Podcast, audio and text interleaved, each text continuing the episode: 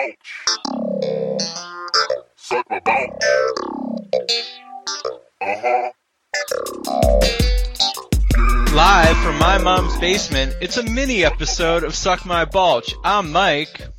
I'm Dave, and uh, we're back here again. We are back here again. We're putting out another episode on the uh, special occasion of both your Knicks and my Redskins having terrible coaches and ownership. Terrible, terrible seasons. What What is your record for the Knicks? Seven and sixteen. Oh, that's wonderful. That's wonderful to hear, Dave. The Redskins are three and uh, ten, possibly three and eleven, maybe four and ten if you're listening to this on a particularly awesome Monday.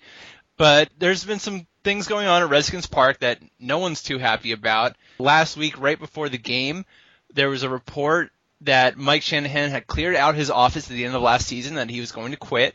He denied those rumors.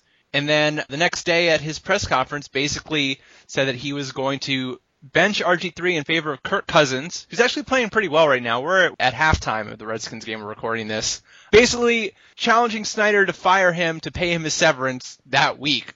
But Snyder said, okay, no, you can have, you can have Kirk Cousins playing. I won't do anything about it. And then this morning, things surface another story about Kyle Shanahan actually being the true coach of the team and that he's a petulant little brat that always gets his way that pe- and people just can't stand him. So why don't you give him an update of your Knicks, and then we'll just launch into our traditional segment of pick and rolling on the floor laughing, which is just a bunch of one-liners about how terribly depressed we are about our Redskins and Knicks. Well, well, Mike, thank you, thank you for uh, letting me talk about the Knicks. My favorite uh, topic. Uh, I, I don't know what there is to say. Uh, they're awful. There's not much hope unless they trade every single player on that team. Dave, you wouldn't happen to have a draft pick, a first-round draft pick. Is it really helpful to have a draft pick, Mike? Both our t- teams don't have draft picks at the end They of the season. No, Yes. that's why we get along. They were all sent away for uh, Carmelo Anthony and J.R. Smith's taint. I don't know what they were. uh, it- it's it's mis- it's, It's mis- miserable. It's a miserable time, but let's just get into the jokes. Let's try and add some levity into this terribly depressing season. Uh, so this is Pick and rolling on the floor laughing. Asked if he cleared out his office because he had planned to quit at the end of last season, Coach Mike Shanahan did not deny the allegation. I cleared out my office because all I have in there are two notebooks and an iPad, he said. Of course I keep my porn stash in Kyle's closet. It's mostly not weird German stuff, said Shanahan. This, of course, proves once again that Mike Shanahan is a liar and loves watching German people shit all over each other. Dave, Mike Shanahan might not have a sandwich named after him at the Carnegie Deli, but when he walks into a tanning salon, everyone knows his name. And also that he'll be dead from skin cancer in the next 15 years. Dave, Dan Snyder is such a failure as a businessman that Six Flags is down to one flag. And on that flag is a little boy being abducted by his parents' friend who he's never met. oh my god! wow. All right. Yeah, shots fired. Send your send your lawsuits and uh, and subpoenas to Bethesda Bagels, SMB's number one sponsor on Bethesda Avenue. They're open at 6:30, so if you want to send someone out there, go right ahead. Are you saying Dan Snyder does not support the Amber Alert? Mike Shanahan is so tan that he jizzes Coppertone and shits aloe vera.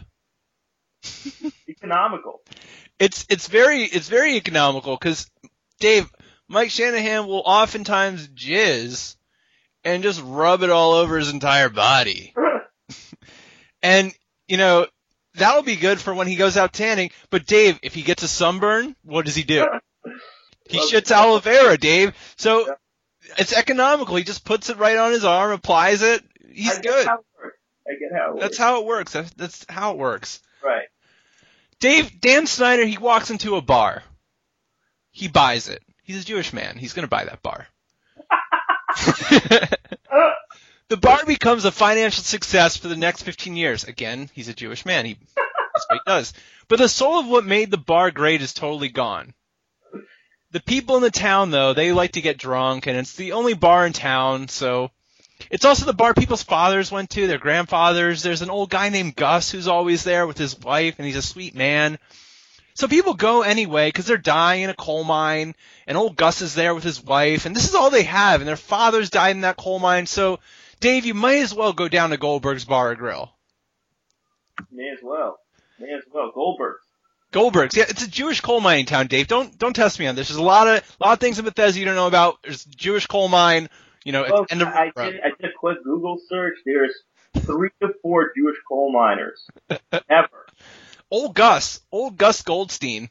Anyways, even though the good people of this Jewish coal mining town give this bar all their hard-earned money, and even though they used to know everyone who worked there before Dan Snyder jazzed the place up with hot waitresses, they still go.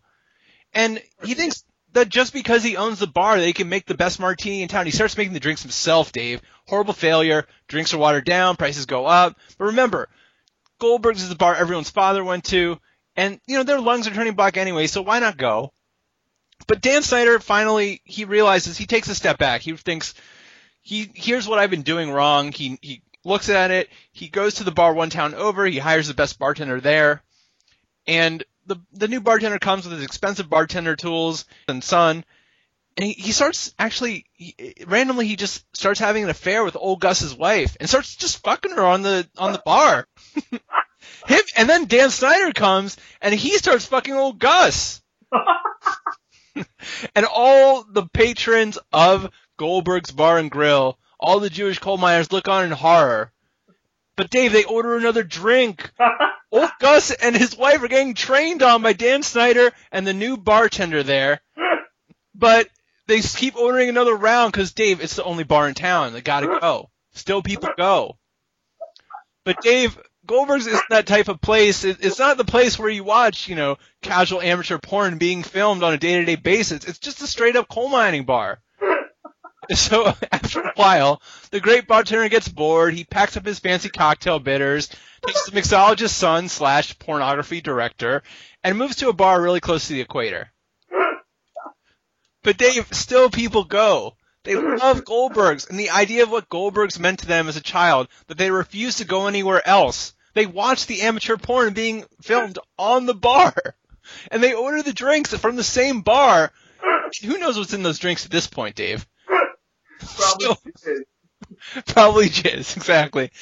So what does Dan Snyder do, Dave? He fucks him some more. He fucks him sideways. He fucks him six ways from Sunday. He gets Uh. old Gus.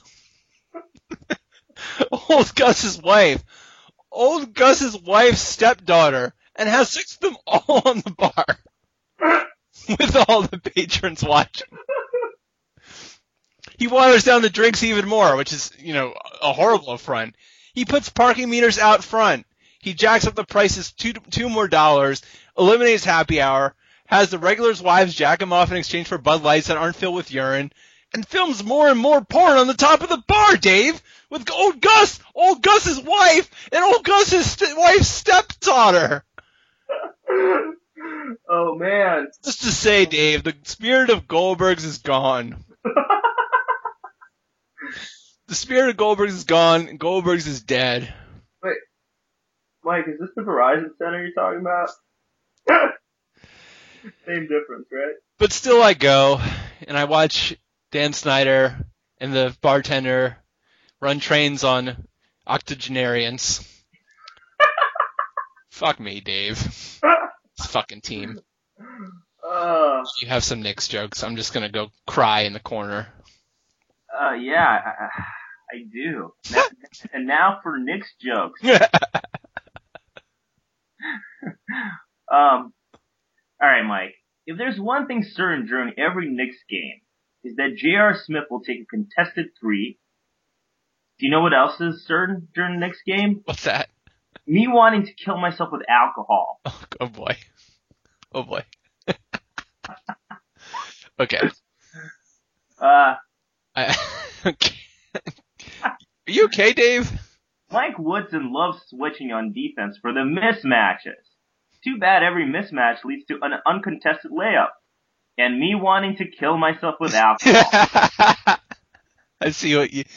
It's like the sex with each other jokes. With killing bit. yourself with alcohol. I like it. I like it. Well done. It's a depressing day, Dave. It's a depressing day. Um, so this was in the news. So we got a, we got a, we got an official news story about about how GMs conduct business. It might clear a lot of things up. There's a lot of tension. There's a lot of weird things going. I want to clear the air about a certain GM and how he conducts business. Clear. This, this is really fascinating. I think I think I think Newsweek posted this, or or or, or the Wall Street Journal. I don't know who. Anyway, so here here goes. When asked to describe his routine before engaging in player GM negotiations, Raptors and former Nuggets GM Masai Ujiri, am I pronouncing his name correctly? Believe so. Had the following to say. Kenyan man. Yes. Brilliant guy. he, he said, well, it all depends on the club I'm dealing with. Sometimes I reread passages from The Art of War. Sometimes I look at the latest synergy statistics, but it really all depends on the club. When asked to give, you know, specific examples, Ujiri added, well, and this is an outlier, and I must add, highly unorthodox, but when I call the Knicks, I always do the following. I remove my tie, I place my feet on the table, I light a fine Cuban cigar, and then I call the finest escort service in Toronto. I then have the girl come in to my office and perform oral sex on me while I'm discussing a ridiculous trade scenario with the Knicks. Normally I put put them on speaker so they can hear that I'm getting blown while I'm talking to them. I also do this because at the moment I can really make the most ludicrous demands, like first, like three first round picks and Iman Shumpert and Tim Hardaway Jr. for Kyle Lowry. The blowjob, I believe, provides a certain bravado and confidence that most GMs lack, and sometimes and something that really resonates with owner Jimmy Dolan. Bet it does. After a few more demands, I usually get what I want. So there you have it, Mike. Now, I mean, I think that's how he does it. Yeah.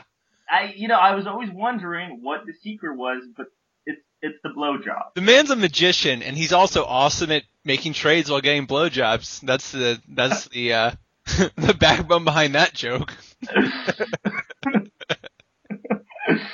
um. So in the off season, like there was a rumor floating around that Jimmy Dolan was unhappy with star guard Iman Shumpert's play in the off season. Right, I remember that rumor. To clarify the matter, Dolan spoke at length on the subject, and he Oh, said what did it he was never his play. Said the agitated owner. It was his new rap album.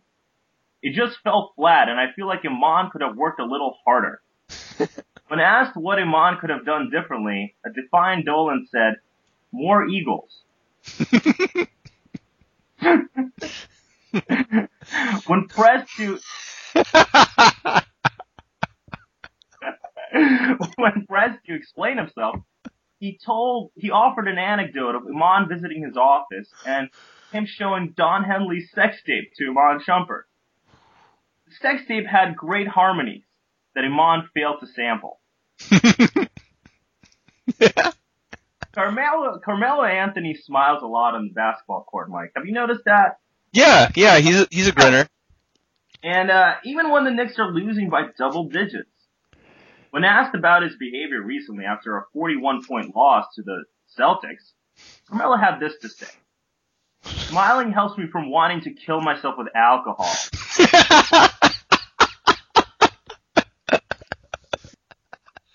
That's Knicks jokes, folks. That, that's uh, and that is pick and rolling on the floor laughing the owners and coaches depressing Knicks Redskins edition.